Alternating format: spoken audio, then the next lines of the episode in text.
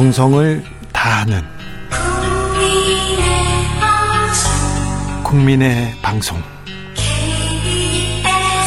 KBS 주진우 라이브 그냥 그렇다고요. 주진우 라이브 함께하고 계십니다. 라디오 정보센터 다녀오겠습니다. 정한나 씨.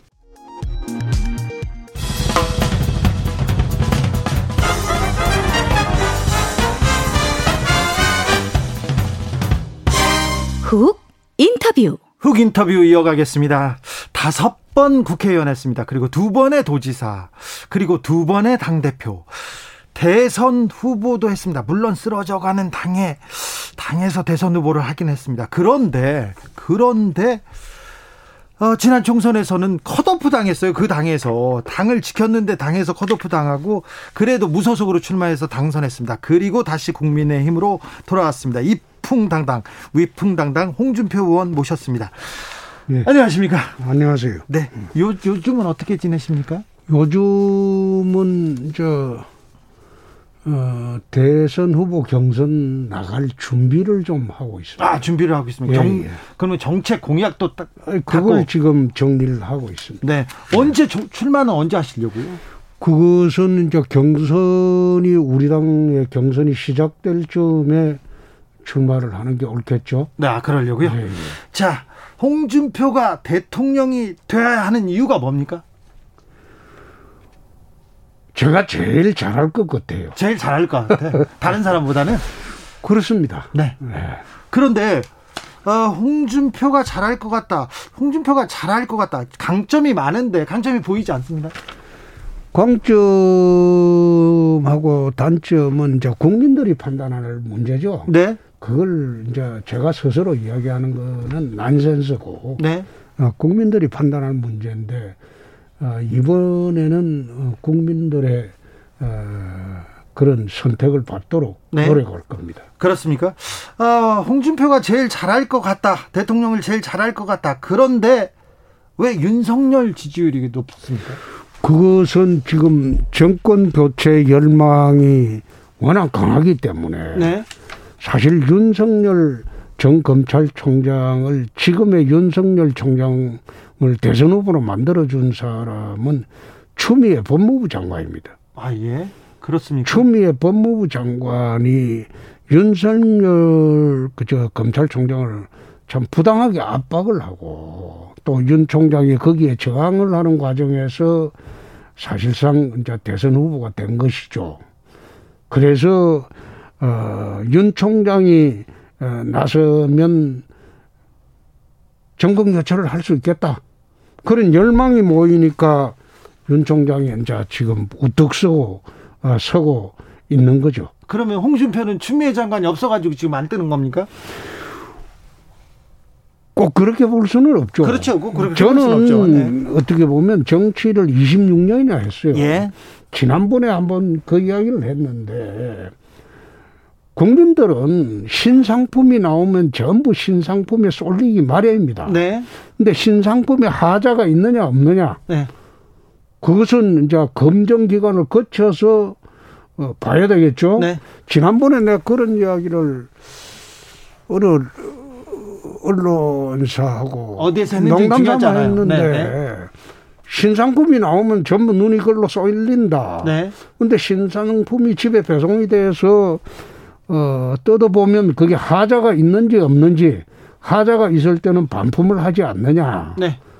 그 하자 있는지 없는지 여부를 지금 어, 검증의 국민 검증을 하고 있는 단계죠. 네. 그런데 정치 26년 하신 분으로 이렇게 보면 윤석열 신상품 하자가 보입니까? 저는 이야기를 할 수가 없죠. 아 그래요? 아 그것은 음. 또 그런 이야기하면 내부 총질이라고 당에서 일부 이야기를 하는데 네. 난 그것도 참 어이가 없는 게 네. 우리 당에 들어오면 내부 총질이지만 아직 들어오질 않았잖아요. 아, 안 들어갔죠. 그러니까 외부 총질로 바꿀까요? 그럼? 에이 총질이 아니고 검증 문제죠. 검증 문제죠. 네. 어, 이 얘기 계속 해야 되는데 그 아 저기 얼마 전에 이준석 대표한테 혼나셨어요? 그거는 이 대표하고 내가 통화를 했는데 네. 오해입니다. 오해입니까? 네, 오해인데 그게 왜 오해가 됐나 하면 네. 숭어가 뛰니 망둥어가 뛴다. 그 말은 네.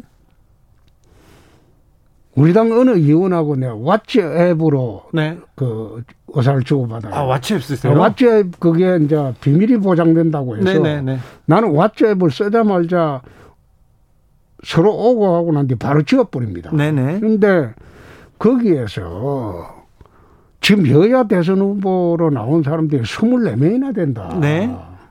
역대 대선에 이런 적이 있었느냐. 예. 예?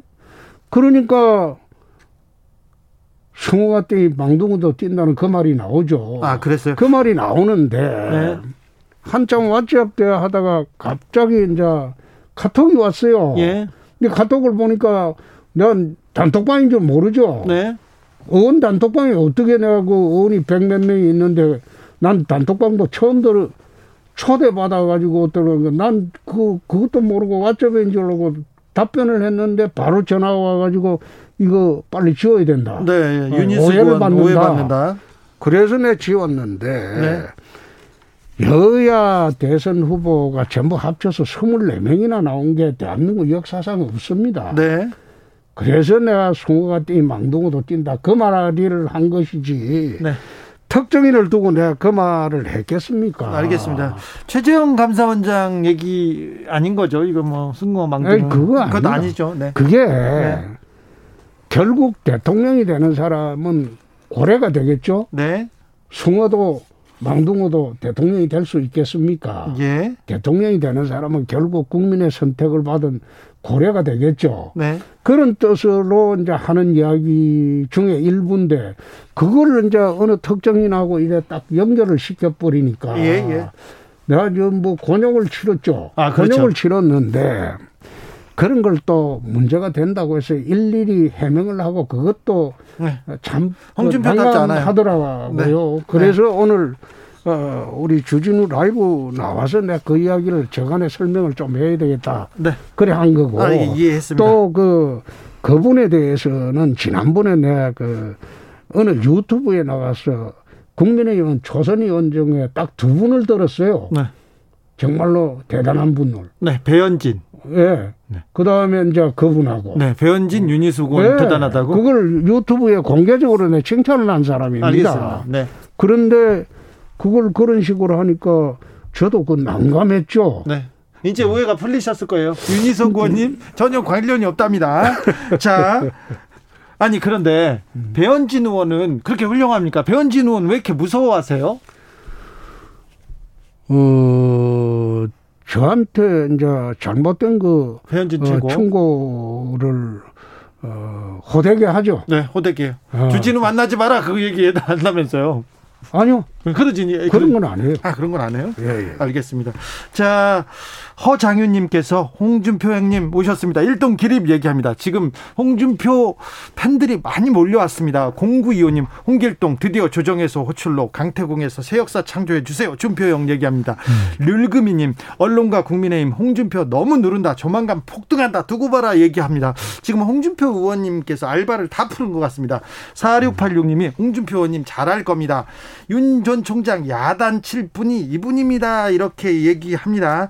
자, 사람들이 강경하다, 강경 보수다 이렇게 얘기하는데 제가 홍준표 의원을 취재한 지 한 20 몇 년 됐는데요. 노동, 복지 이런 부분에서는 엄청 합리적이고 진보적이어 가지고 이분이 정의당에 가셨어야 될 분인데 이런 생각도 많이 했었거든요. 깜짝 놀랐었어요. 그런데 그게 그렇습니다. 이제 어, 저 같은 경우에는 굳이 말하자면 정통 보수주의자죠. 네, 그렇습니까? 어, 그리고 어, 제가 어, 옛날에 문제됐던 국적법 파동 네, 그리고 반값 아파트 법안 네, 그리고 그 징벌적 손해배상제도를 대한민국에 최초로 도입한 게 제가 도입했습니다. 예, 예, 그런 것은 어, 보수 우파 정책이 아니죠. 예, 전형적인 좌파 정책이죠. 그런데 전형적인 좌파 정책도 어, 저는 도입을 하고 예, 어, 그 어, 특히 그 반값 아파트 법안을 도입을 할 때는 그 2009년도입니다. 예, 아, 이명박 정권 때인데 그 법안 그 법안을 내 통과를 시키니까 MB가 그럽디다. 예. 이거 한번 실행합시다. 집값 잡으려면 이게 제일 좋습니다. 네. 그래 이야기하니까 내 정부에서는 안 한다. 왜요? 네가 대통령 되거든 하거라. 네. 그, 그 법안이, 어, 2015년도 10월인가? 어, 제가 경남지사로 가 있을 때 반값 아파트 법안이 여야 합의로 폐기가 돼 버렸어요. 예. 근데 지난번에 보니까 박영선 민주당 의원이 반값 아파트 이야기하길래 네. 그거 내가 만든 법안인데 2015년 10월에 그 여야 합의로 국회에서 폐기가 됐는데 네. 근데 그 폐기됐는데 저는 지사로 가 있었으니까 네. 제가 있었으면 폐기를 막았겠죠. 예. 어, 그 부동산 그 어, 폭등하는 거 잡는 데는 그 정책이 참 유용한데 부동산 네. 정책은 그러면 부동산 정책은 자신 있습니까? 자신이 있는 게 아니고 지금 예. 부동산 정책 같은 경우에는 좌파 민영을 빼고 예. 그냥 시장 원리로 맡기고 정부는 최소한의 관여를 해야 됩니다. 예? 지금 앉아서 부동산이 폭등하는 가장 큰 이유 중에 하나가 공시지가를 올렸잖아요. 그죠? 아니 부동산이 올라가니까 공시지가 따라 올라가죠. 아니요. 아니에요? 공시지가가 올라가면 그 공시지가 올라가고 그 세금 문제가 그게 소유주한테 전부 부담이 된다고 봅니까? 그렇지 그. 세금 증가가 돼요. 네. 전세입자한테 다 넘긴다고. 예. 응? 그래서 그런 문제도 시장 원리로 맡겨주고 예. 또 서울 같은데 도심에 초고층 개발을 해서 네. 살게 해주면 좀 주거를 안락하게 저층에서 단독해서 살겠다 그러면 그 교회로 나가 살면 돼요. 네. 그런데 서울의 초고층 개발을 못하도록 전부 막아버렸다 이 말이에요. 아, 초고층 개발을 또 허가해주면 집값이 뛰니까요. 아, 지갑이 뛰는 건 아니죠. 초고층 그 공급이 늘어나면 지갑이 뛸 수가 없어요. 네. 재개발 재건축을 지금 원천적으로 지금 틀어막고 있잖아요. 네. 틀어막고 있으니까 집은 부족하죠. 지금 예. 또 주택 구조가 옛날에는 전가족이 살던 주택 구조인데 지금은 일 1인 주택도 많이 네. 그렇죠. 많은 시대가 돼 버렸어요. 네. 2인 가족 단독 또 1인 주택 그러면 수요는 많은데 예. 공급을 지금 억제를 하고 있잖아요. 네. 그리고 난 뒤에 신도시를 만들죠. 예. 신도시 만든다고 해서 그 집값이 잡힙니까? 신도시 만들면 새로운 신도시 투기가 생기죠. 거기에 또 도로 놔줘야죠. 네. 지하철 놔줘야죠.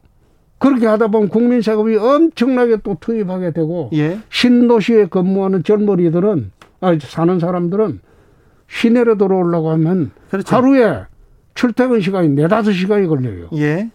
그래서 그런 정책도 도심 초고층 개발, 재개발로 다 어, 해소를 할 수 있는데도 불구하고 그게 안 하고 있으니까 네. 문제가 크죠. 오세훈 시장이 서울시장 되면 좀 부동산 재건축 재개발 활발해질 것으로 봤는데 네. 아직은 좀 어, 정책이 변화가 없는 것 같아요. 변화가 없는 게 아니고 그게 안 되는 게 예. 법제가 막고 있어요. 법, 법 예. 제도가. 예. 재개발 재건축을 지금 하기 어렵도록 법제를 다 만들어 놨기 때문에 네.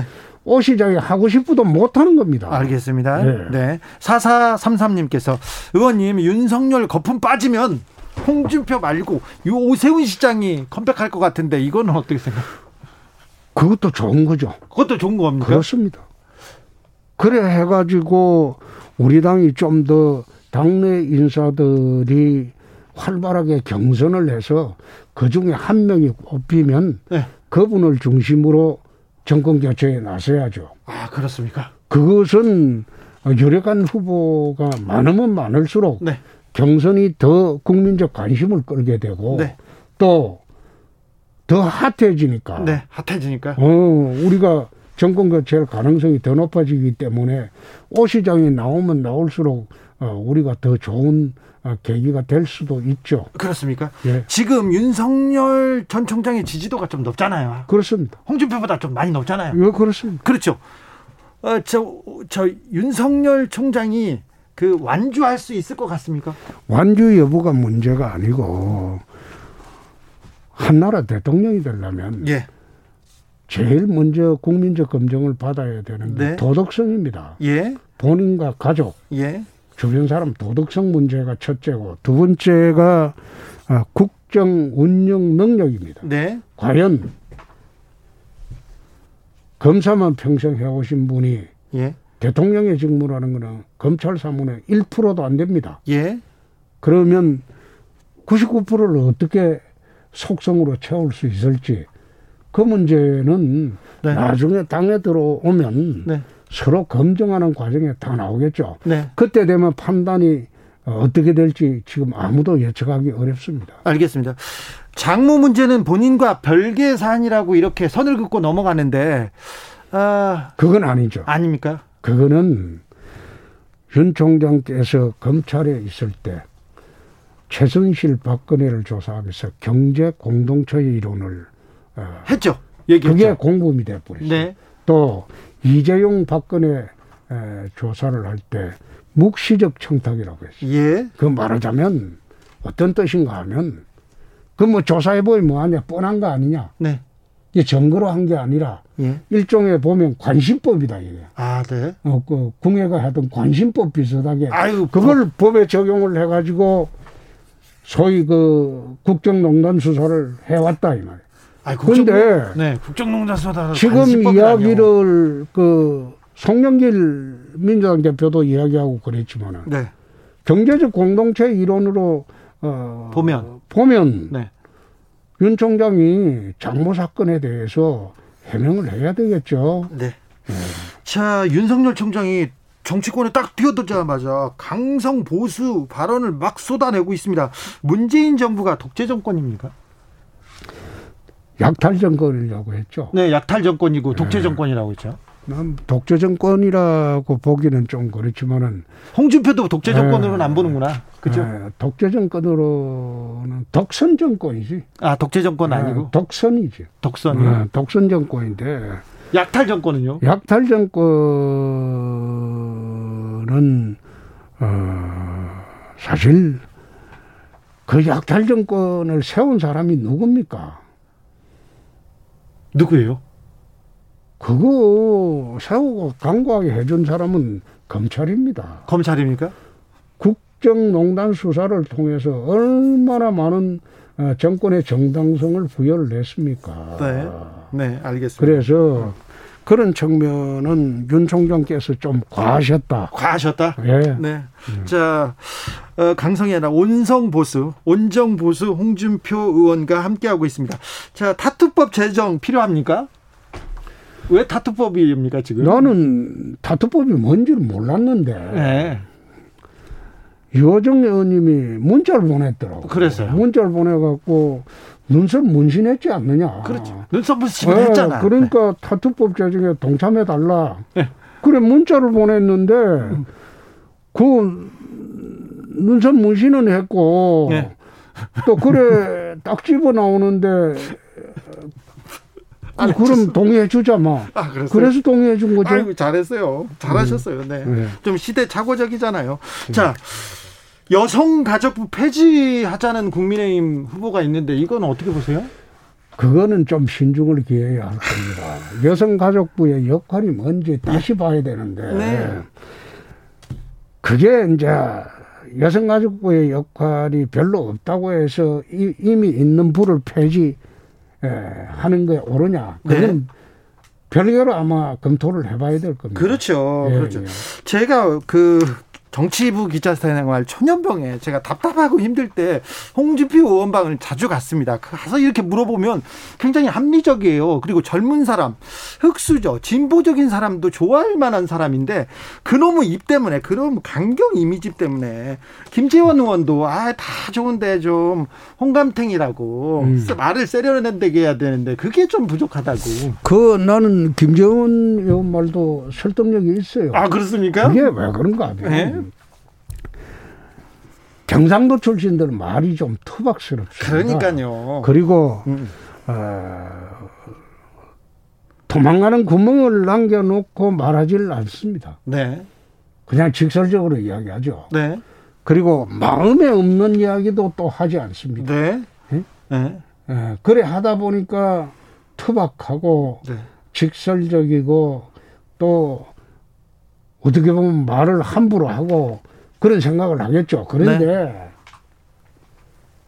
제가 공직 생활을 38년째 하는 사람인데 네.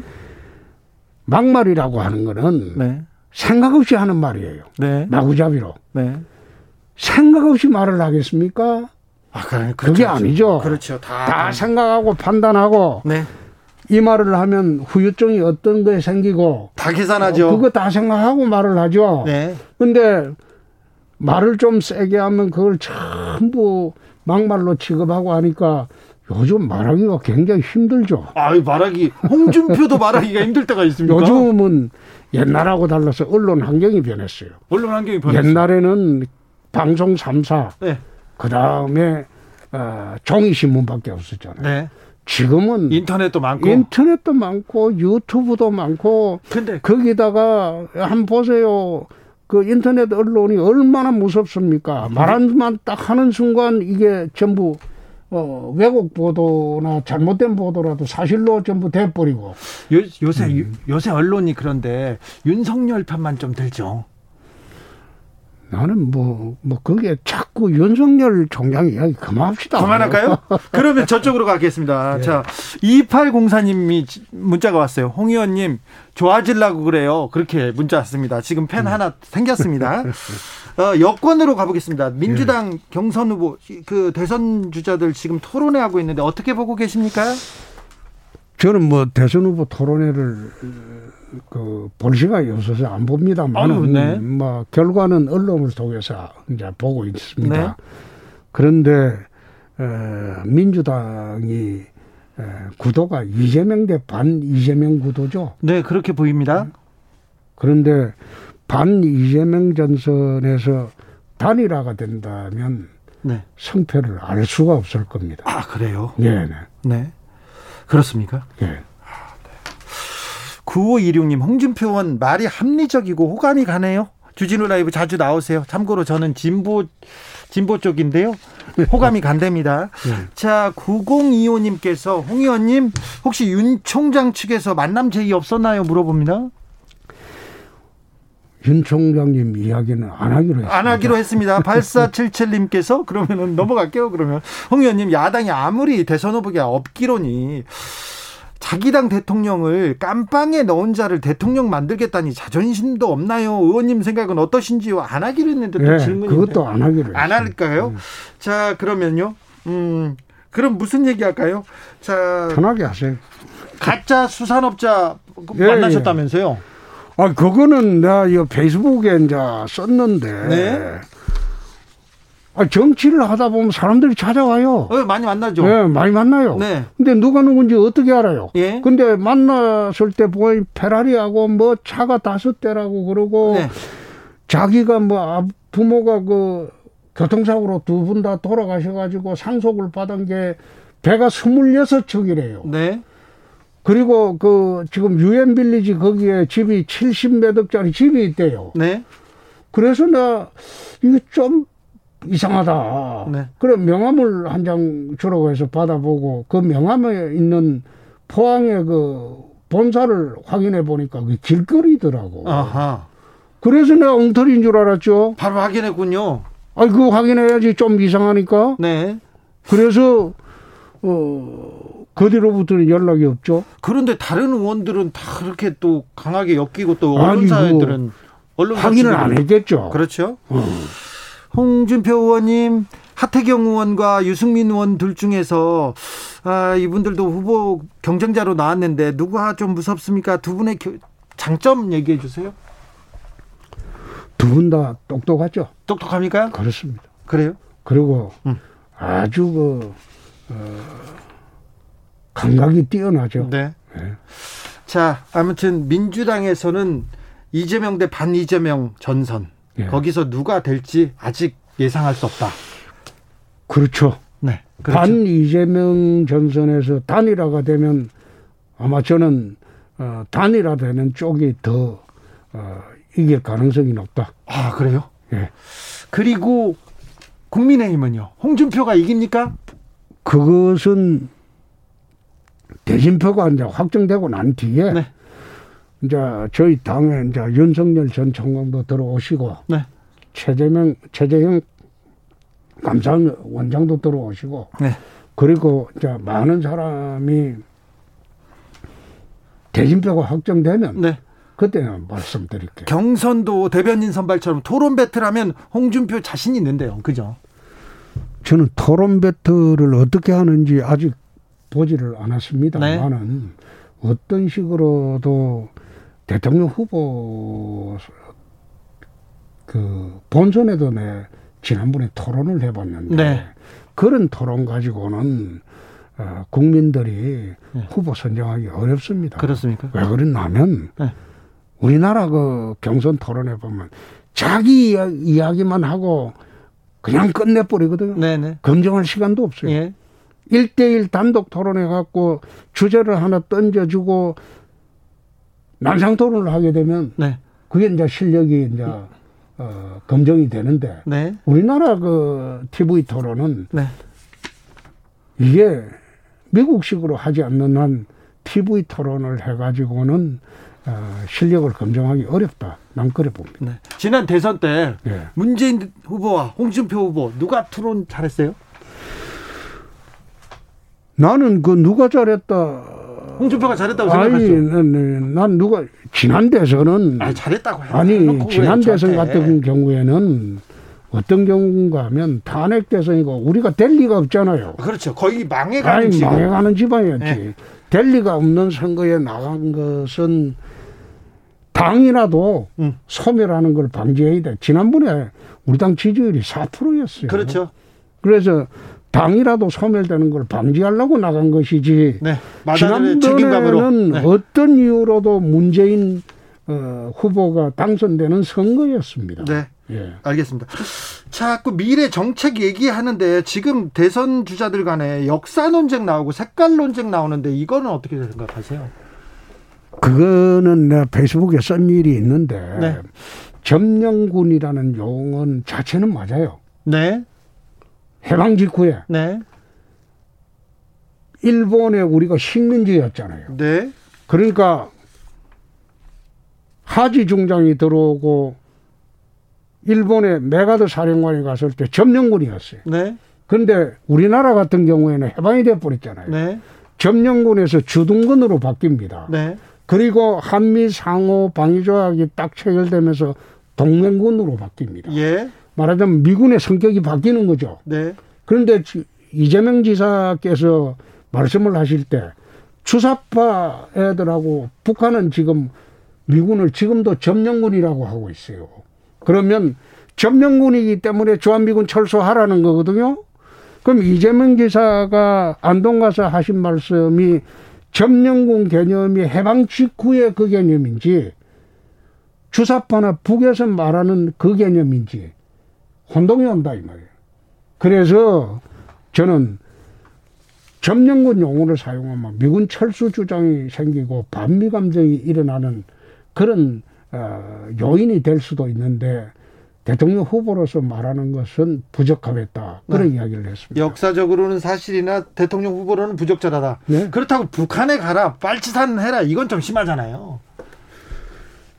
뭐 그 미움은 그래 이야기할 수도 있지만 아, 미우면 그렇게 얘기, 그래도 그게 좀 심하잖아요. 아주 그제 밑에 댓글도 보세요. 네. 미움은 온갖 소리 다 하는데 아이, 참. 4201님께서 홍준표로 삼행시를 보내셨어요. 자, 지금 팬들 밀려오고 있습니다. 홍준표의 홍, 홍시처럼 잘 익었고, 준 불러주세요. 준비되어 있고, 표. 표가 문제인데, 국민의 한 표, 이번 대선에는 꼭 받을 수 있기를 바랍니다. 이렇게 지금 얘기합니다. 자, 마지막으로, 홍준표가 그리는 대한민국. 나는 대한민국을 이렇게 만들겠다. 한마디 해주십시오.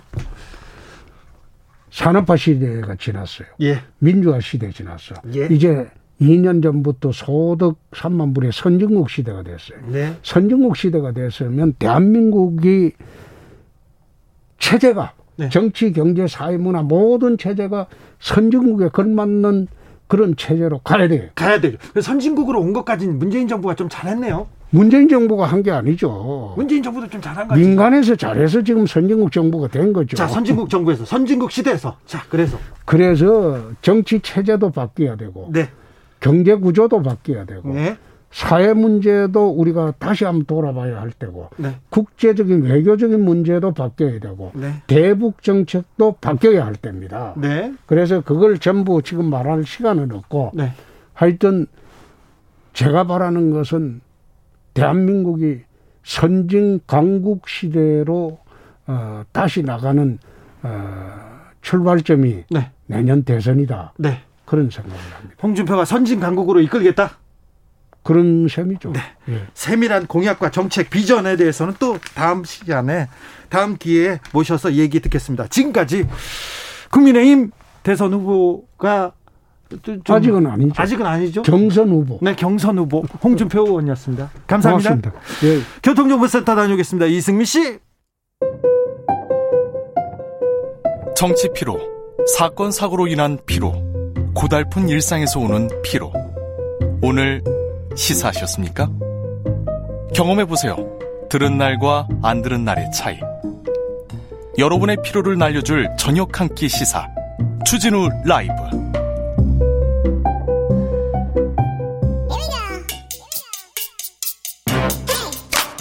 뉴스를 향한 진지한 고민 기자들의 수다.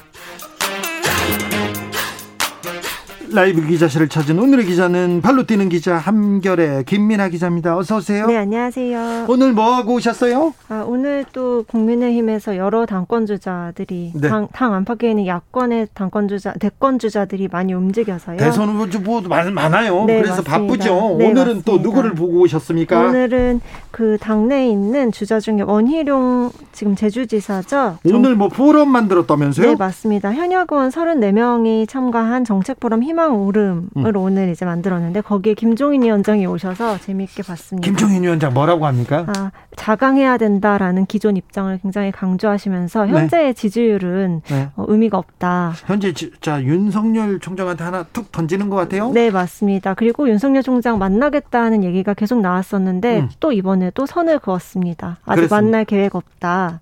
말씀하시면서 우리 당 후보로 이길 생각을 해야 된다라고 강조를 했습니다. 그래요. 네. 이재명 경기도지사한테도 한마디 했어요? 아, 그거는 이제 원희룡 지사가 한 말인데요. 음. 본인을 두고서 저에게 없는 것은 흠이다. 흠이 많은 사람과 흠이 많은 사람을 붙여서 정권 교체에 초점을 흐리려는 게 집권 여당이 노리는 것이다.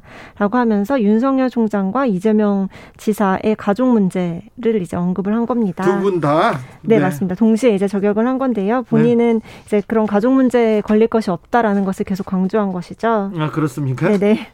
아무튼 김종인 비대위원장 되게 오, 오랜만에 나오셨네요. 네, 맞습니다. 4월 7일 보궐선거 이후에 그 당의 공식 행사에선 나온 적이 없었다가 3개월 만에 오셨는데요.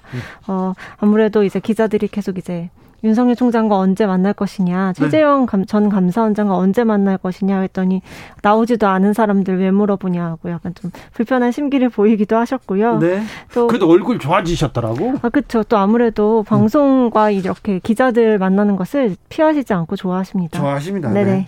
최재형 감사원장 막 움직이기 시작한다면서요? 네, 맞습니다. 그 최재형 감사원장이 원래 강원도에서 좀 그 정치 참여를 두고서 고민을 하겠다라고 했는데 신기하죠. 정치적 결정을 내릴 때 꼭 정치인들이 지방, 지방, 네. 가거나 막 절에서 사진 한탁 나오거나 막 맞습니다. 그래요. 예. 네, 그래서 이제 언제쯤 정말 정치 출마를 선언할 것인가가 초미의 관심사인데요. 네. 그 아버지가 조금 아프신다는 이유로 좀 일찍 서울로 올라와서 최, 어, 오늘 그 두 언론사의 전화를 받고 정치 참여를 하겠다는 의지, 의지를 밝히, 밝히면서 좀최 조만간 전 원장이 직접 그 네네. 전화를 그렇게 받았어요? 네 맞습니다. 오늘 처음으로 이제 정치 참여한다고 참여하겠다라는 워딩이 나왔습니다. 친구는 더 구체적으로 얘기했더라고요. 네 맞습니다. 그 강명훈 변호사라고 이제 업고 다녔던 그 장애가 있으셨던 그 변호사님 도 이제 가족한테 확인을 해보니까 최 전 원장이 정치 참여의 뜻을 밝힌 게 맞다라고 이제 밝혀주셨고요. 어, 언제쯤 입당할 것인지가 이제 야권에는 최대 관심사가 되겠죠. 근데 국민의힘 내에서 예. 최재형 감사원장을 좀 어, 바라고 좀 띄우는 그런 좀 기류가 있습니까? 맞습니다. 사실 그 윤석열 총장이 지금 처가 리스크가 계속 이어지면서 좀 대안으로 최재형 원장이 부각되는 면이 있는 것 같고요. 네? 또이 이런 이유 때문인지 윤 전 총장도 계속 탈원전 그 키워드를 가져가면서 최재형 원장이 이제 탈원전 수사를 하다가 정부랑 그 부딪히게 된 게 있지 않습니까? 왜 근데 윤석열도 최재형도 네. 탈원전 여기에 꽂혀 있을까요? 저도 그게 좀 이해가 안 가요. 조선일보를 네. 오래 보시면 이해가 갈 수도 있어요. 네, 근데 좀 민생과 조금은 먼 사건이지 않나 탈원전은요. 좀 경제 살리기 이런 얘기 안 하고 계속 이런 탈원 기자들이 맞습니다. 기자들이 보기에 윤석열과 최정 최정 전 감사원장은 메시지를 안 던졌는데 예. 윤석열 총장이 등판하자마자 매우 보수적인 매우 극우적인 얘기를 계속 쏟아내고 있잖아요. 맞습니다. 이 부분에 대해서 기자들은 뭐라고 합니까? 당내에서는 또 뭐라고 하고? 아, 일단 당내에서는 아직도 윤 전 총장을 되게 긍정적으로 평가하는 목소리가 아직 당내에서는 예, 아직은 대세다. 예, 아직은 대세인 것 같고 어. 그냥 이제 계속 그 그 보수 정당을 취재했던 기자들은 어, 예전에 황교안 대표, 예전에 나경원 원내대표가 음. 했던 그 어딘가 크게 다를 바 없는 그런 단어들. 예를 들면 뭐 약탈, 국민 약탈 같은 그러니까요. 거 있잖아요. 윤석열 총장의 그 말을 보고요, 단어를 보고 황교안 전 총리를 떠올린다는 사람은 저, 정말 많습니다. 네, 약간 되게 센 발언을 하면서 네. 보수 정당의 지지층은 확 이렇게 휘어잡으려고 하시는 것 같은데 네. 중도층까지 그게 좀 먹힐지는 잘 모르겠습니다, 사실은. 그렇게요. 네네. 왜 그렇게 그쪽으로만 가는 건지 아무래도 경선 경선에 지금 집중하고 있는 것 같습니다. 자, 민주당에서 전 국민 재난지원금 줘야 된다. 다시 고개를 들고 있어요. 네, 지금 소득 하위 80% 재난지원금이 국회 심사를 앞두고 있는데 오늘 민주당에서 의원총회를 열어서 전 국민으로 확대하자라는 주장을 계속 내놨고요. 오늘 그 논쟁이 뜨거웠다면서요? 네, 뭐라고 결, 합니까? 네, 결정은 오늘은 유보를 했고 지도부한테 논의를 위임하기로만 했습니다. 근데 이제 그 80%라는 기존의 그 심사를 앞둔 안건보다는 조금 더 많은 분들한테 예. 재난지원금이 지급될 것으로 보여지는데요. 80%이 선을 긋자마자 또 네네. 보수 언론에서 누구는 받고 누구는 안 받고 선별에 대한 비판 또 쏟아지거든요. 네, 맞습니다. 좀 기재부 목소리가 반영된 아닌 만큼 민주당에서도 이제 국회가 조금 더 많은 분들한테 지급을 하자 이런 목소리가 확산을 하고 있는데 지금 이걸 가지고 토론 중입니까? 네, 네. 근거로는 뭐 건보공단이 선별 지급하는 데 드는 드는 비용도 만만치 않다. 더 예? 많은 사람한테 줘야 된다. 이런 얘기. 얘기가 나오고 있습니다. 경선 주자들도 지금 그 나뉘어서 지금 얘기하고 있는데 전 국민 재난지원금 지급론 아직 끝나지 않았군요. 네, 맞습니다. 좀 이재명, 추미애, 김두관 후보는 80% 지급 안 된다는 입장이고요. 이낙연, 정세균, 박용진 후보 등등은 뭐 80% 안에 찬성하는 입장 이렇게 나누어져 있습니다. 어찌 되는지 이것도 지켜보겠습니다. 네. 오늘은 좀 짧게 들었습니다. 다음 주에 길게 듣고 싶습니다. 기자들의 수다 한겨레 김민아 기자 기자였습니다. 네, 감사합니다. 감사합니다.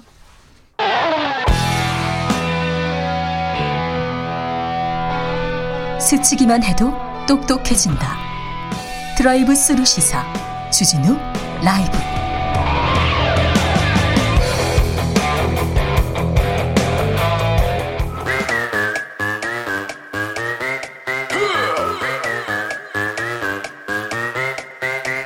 모두 정숙해 주십시오. 재판 5분 전입니다. 재판부 입장하고 변호사들 들어왔습니다. 그럼 사건 번호 0707 오늘의 재판 시작하겠습니다.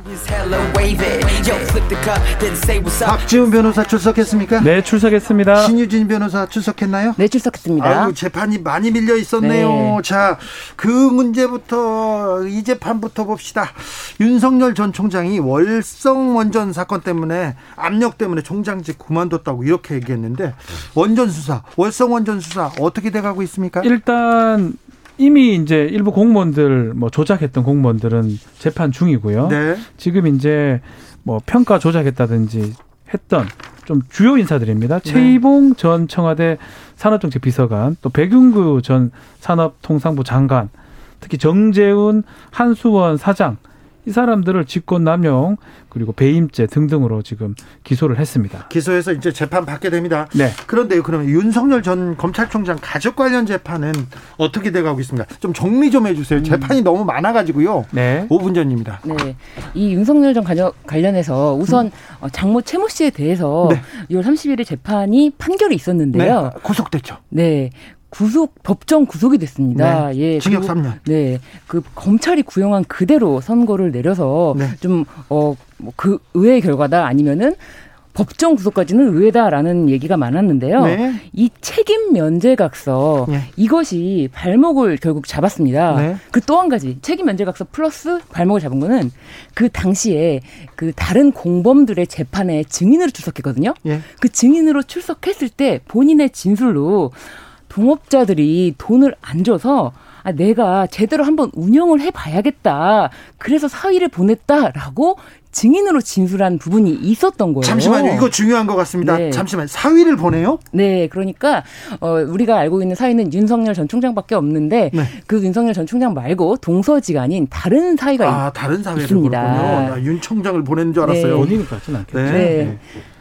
네. 네, 그래서, 그렇습니다. 예, 그래서 이 두 가지 이 책임 면제 각서라는 거는 정말 이름만 빌려주고 명의만 빌려줬으면 책임질 일이 없는데 음. 왜 책임 면제 각서를 써서 운영에 관여했다는 것을 오히려 더 이거는 부각되는 부각을 나타내는 증거다라고 판단한 거죠. 징역 3년 네. 음, 법정 구속됐습니다. 이 건 말고요. 얼마, 전, 얼마 전에 네. 모해 위증 의혹 검찰이 제수하겠다. 네. 이건 뭡니까? 요 사건은 지금 장모하고 정모 씨하고 17년 이상 간에 분쟁이 있었습니다. 네. 그 분쟁의 시작은 뭐 스포츠센터 관련해서 네. 이익금을 나누기로 했었는데 뭐 장모가 정씨 주장에 따르면 장모가 이익금을 본인이 다 독차지하기 위해서 예. 무슨 백, 뭐 법무사를 뭐 설득하고 뭐 이런 과정에서 분쟁이 계속 있었는데 재판이 좀 걸렸었는데요. 음. 그 과정에서 이 정 씨는 감옥에 가기도 하고. 정 씨가 실형 뭐 징역 1년 그렇죠. 실형을 선고받기도 본인이 했어요. 직접 감옥에 네. 가기도 하고요. 그 재판에서 이 장모 최 씨가 거짓말했다, 위증을 했다라고 해서 이 검찰에 고발 조치를 고소를 했었는데 최근에 뭐 중요한 인터뷰가 하나 나왔죠. 네. 근데 그 부분이 불기소를 받았는데 이번에는 재기 명령이 떨어. 재기 명령이 뭐냐면 불기소된 사건을 다시 좀 들여다봐라. 네. 수사를 해봐라. 네. 라고 지금 냈고요. 그래서 지금 여러 가지 사건들이 지금 대기 중입니다. 자, 대기 중. 또 다 다른. 그거 재판은. 말고 지금 재판 중인 거는 음. 장모의 사문서 위조 있습니다. 어, 장고 증명서 340억 네. 가량 그거 위조한 것도 있고요. 네. 그리고 처 사건도 한 두어 가지가 걸려 있어요. 네. 주가 조작 사건도 지금 이미 알려져 있고 네. 본인이 운영하는 회사에 협찬을 받았던 거 네. 뇌물 가능성 그 부분도 좀 들여다보고 있고요. 예. 또 최근에도 보도에 따르면 또 그 도이치 모터스 회사를 통해서 그 사장을 통해서 상당히 큰 수익을 올렸던 게 좀 포착이 되고 있습니다. 사모펀드 관련해서 조금 의혹이 있다 이렇게 네, 또 보도가 나더라고요. 당장은 뭐 성숙된 사건 아니지만 네. 그것도 사건화될 가능성이 있고 그거 말고도 윤우진 용산 세무서장 뇌물 관련 사건 네. 그건 본인 사건입니다. 윤, 네. 윤 총장 네. 또 윤 총장이 지금 한명숙 모해 위증죄 네. 또 서울중앙지검 당시에 옵티머스 사건 대충 한 아홉 건 정도가 아홉 건 정도 되어 있습니다. 지금 그러면 장모 사건이 한 세 개, 세 개, 어저 처 사건이 한 세 개, 세 개, 그리고 네. 본인 본인 사건 세네 개. 예. 네. 근데 주가 조작 사건에서는 뭐 계속 의혹이다 아니면은 왜 근데 검찰이 이 사건을 털지 않고 계속 갖고 있겠느냐. 근데 공소시효가 만료된 거 아니냐 이런 얘기도 있었는데 그러니까 이거 관련해서 공소시효가 아직 만료됐으면은 검찰이 왜 사건을 계속 갖고 있겠느냐라고 했는데 관련해서 주가 조작 자체가 끝나지 않았다라는 이야기와 뭐 대주주로부터 신주 인수권부 사채, 신주 인수권을 이런 식으로 거래하는 경우는 매우 이례적이다. 특수관계가 있지 않고서야 네. 어떻게 이런 거래가 있을 수 있겠냐. 윤 전 총장 측에서는 불법적인 거래는 없었다. 정상적인 거래였다고 반박하고 있습니다. 그런데 재판이 계속 지금 네. 아홉 네. 건입니까? 이 너무 복잡하니까 다음 시간에 다시 좀 정리해 주세요. 정리해야 됩니다. 네, 정리를 네. 좀 딱딱 해 주세요. 네. 이 재판만 봤다가 어우 머리가 복잡합니다. 다음 재판으로 가볼까요? 네. 네 다음 시간에 제, 정리해 주십시오. 저희가 윤석열 전 총장의 부인 김건희 씨 관련된 내용은 내일 저희가 자세하게 자세하게 어떤 의혹과 어떤 내용이 있었고 네. 어떻게 줄리라는 인터뷰가 나왔는지는 음. 내일 저희가 특집 시간을 가지려고 생각하고 있습니다. 네. 그리고는요 다음 재판으로 넘어가겠습니다. 오징어 사기. 아, 이거 난리 났습니다. 네, 이 뭐, 예요이 오징어 사기. 오징어를 좀 흔들었을 뿐인데 아. 검사들, 정치인들, 언론인들이 나가 떨어집니다. 오징어 사기. 이 선상에서 바로 얼릴 수 있는 오징어가 있다라고 투자를 유혹을 했고요. 아니 근데 그런 다 뻥, 아, 다 거짓말입니다. 아, 근데 그런 말에 누가 속아? 오징어를 얼리면 뭐 한다고? 그 속아서 속았어요? 낸 네. 금액이 음. 무려 총 총액이 110억 몇 116억 원. 김무성 씨 형은 신 혜영은 80억 정도. 80억이요? 네. 86억 정도. 네. 네. 뭐 오징어에 지금 한 맺힌 사람인가 그분요? 근데 사실 오징어가 잘 안 잡히자. 저도 오징어 회를 되게 좋아하거든요. 아니 요즘 많이 잡히지 않나요? 그 비쌉니다. 비쌉니까? 그래서 아마 그런 또 그게 있었는데 뭐 그게 중요한 건 아니고요. 네. 그 사건이 진행되는 과정에 네. 그 사기꾼입니다. 네. 어, 수산업자 아니고요. 네. 아무것도 아닌 사람인데 네. 이 사람이 정관계, 특히 음. 언론계, 음. 또 공무원, 경찰, 검찰, 박영수 특검까지 아주 유력한 사람들한테 뭔가 고가의 어떤 물건들이나 네. 금품을 네. 제공한 정황이 지금 포착돼 있고 그 부분이 지금 문제되고 있습니다. 언론인은 주로 조선일보 쪽인데 1등 신문사입니다. 네, 조선일보 네. 쪽인데 뭐 골프채를 받고 그렇죠. 외제차를 받아요. 뭐 보도 보도가 됐으니까요. 예전 같으면 이거 보도가 안 됐을 건데 왜냐하면 받는다고 해가지고 범죄가 되는 게 아니에요. 음. 공무원이 대가를 갖고 받았을 때 뇌물죄 성립하는 거지. 근데 우리가 이미 부정청탁 금지법, 네. 김영란법. 이른바 김영란법이 만들어져서 언론인이 1회 100만 이상 받으면 처벌받습니다. 네. 3년 이내 징역, 네. 3천의 벌금이에요. 네. 그것 때문에 지금 입건이 가능한 거고요. 골프채가 뭐 10만 원뭐 이하지 않습니다. 네. 골프채 등등으로 수백만 이상 받았고요. 마찬가지로 자동차 뭐 싸지 않습니다. 외제차 네. 사용했기 때문에 그 돈이 100만 원 넘기 때문에 다 입건이 됐고 음. 아마 처벌될 가능성이 있지 않을까 이렇게 보입니다.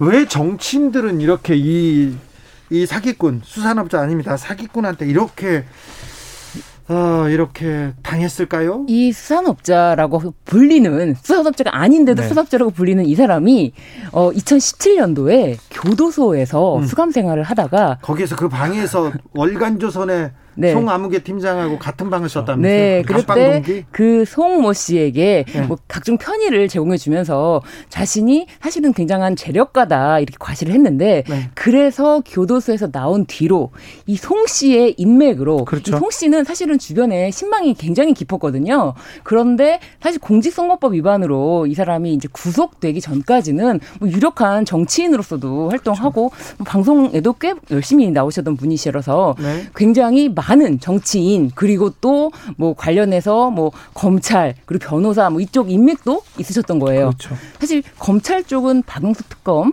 그 관련해서 이제 인맥을 또 쌓게 되는 거죠. 네. 이 송모 이분은 뭐 저도 잘 압니다. 방송을 같이 오래 했기 때문에 예전에요. 네.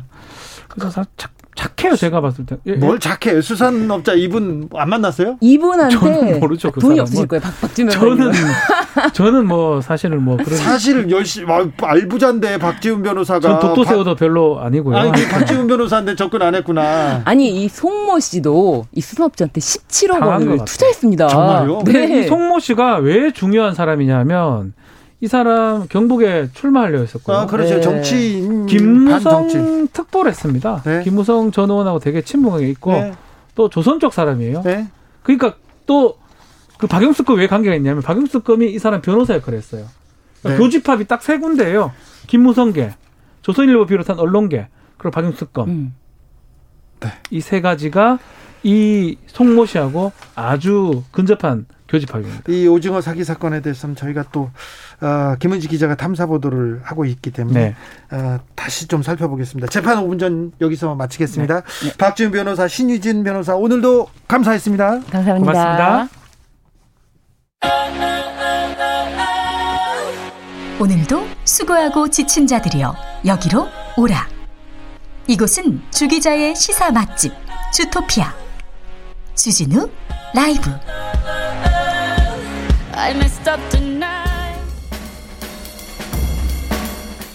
느낌 가는 대로 그냥 고른 뉴스 여의도 주필 평화의 소녀상 우익단체 반발 뚫고 다시 일본에 전시됐다. 경향신문 기사인데요. 일본군 위안부 피해를 상징하는 평화의 소녀상이 1년 8개월 만에 일본 전 시장에 다시 모습을 들이댔, 들이 드러냈습니다. 아, 전시를 하면 우익단체가 와서 어, 확성기를 틀고 시위를 합니다. 그러면서 막 욕설을 쏟아내고 그래서 그 단체가 이웃들한테 미안하니까 계속 전시장을 닫곤 닫곤 했는데 다시 우익 세력의 반발을 뚫고 전시가 시작됐다고 합니다. 평화의 소녀상 어려운 걸음이지만 계속해서 평화를 퍼뜨렸으면 합니다. 농산물도 예쁜 외모 따져 비닐 입혀 키우는 애호박 한국일보 기사인데요. 마트에 가보면 그 꽉 낀 비닐에 이렇게 낮게 포장된 애호박 보, 보셨을 거예요. 저도 기억납니다. 저도 기억나는데, 아, 왜 이렇게, 어떻게 이렇게 잘 포장했지? 이렇게 생각했는데, 아예 어렸을 때 키울 때부터 이 외모를 일률적으로 만들기 위해서 성형틀, 플라스틱 틀로 넣어놓고 거기다 키운 거였더라고요. 아, 몰랐습니다. 그런데 매년 6억 개 가량 이렇게 만들어진다고 합니다. 농민들한테는요, 이렇게 비닐로 씌워놔야 예쁘고 상처도 덜 나고 그래서 어쩔 수 없이 이렇게 키웠답니다. 근데 플라스틱 쓰레기, 이거는 어떻게 할 거예요? 그리고 이렇게 예쁜 과일만, 예쁜 채소만 이렇게 그 상품성을 인정받으니까 어떻게 할까 이런 고민도 있는데 어, 유엔 식량농업기구에 따르면요. 전 세계에서 모, 먹지도 않고 버려지는 못난이 농산물이 2019년에 1년에 13억 톤에 이른다고 합니다. 이것은 세계 식품 생산량의 3분의 1은 그냥 버린대요. 오. 자, 환경 보호를 위해서 약간 못생겨도 저 건강할 텐데 괜찮을 텐데 이런 생각 해봅니다. 윤종신의 내 사랑 못난이 들으면서 주진우 라이브 마무리하겠습니다. 저는 약간 못생겼어도 그런 채소 먹겠습니다. 과일 먹겠습니다. 본방 사수 인증 퀴즈 오늘의 정답은 나방 아니고요. 나비였습니다. 햄버거 세트 받으실 분은 주진우 라이브 홈페이지에서 찾아가세요. 오늘 못 받으신 분은 내일 도전하시면 됩니다. 저는 인사드리겠습니다. 내일 오후 5시 5분에 돌아옵니다. 지금까지 주진우였습니다.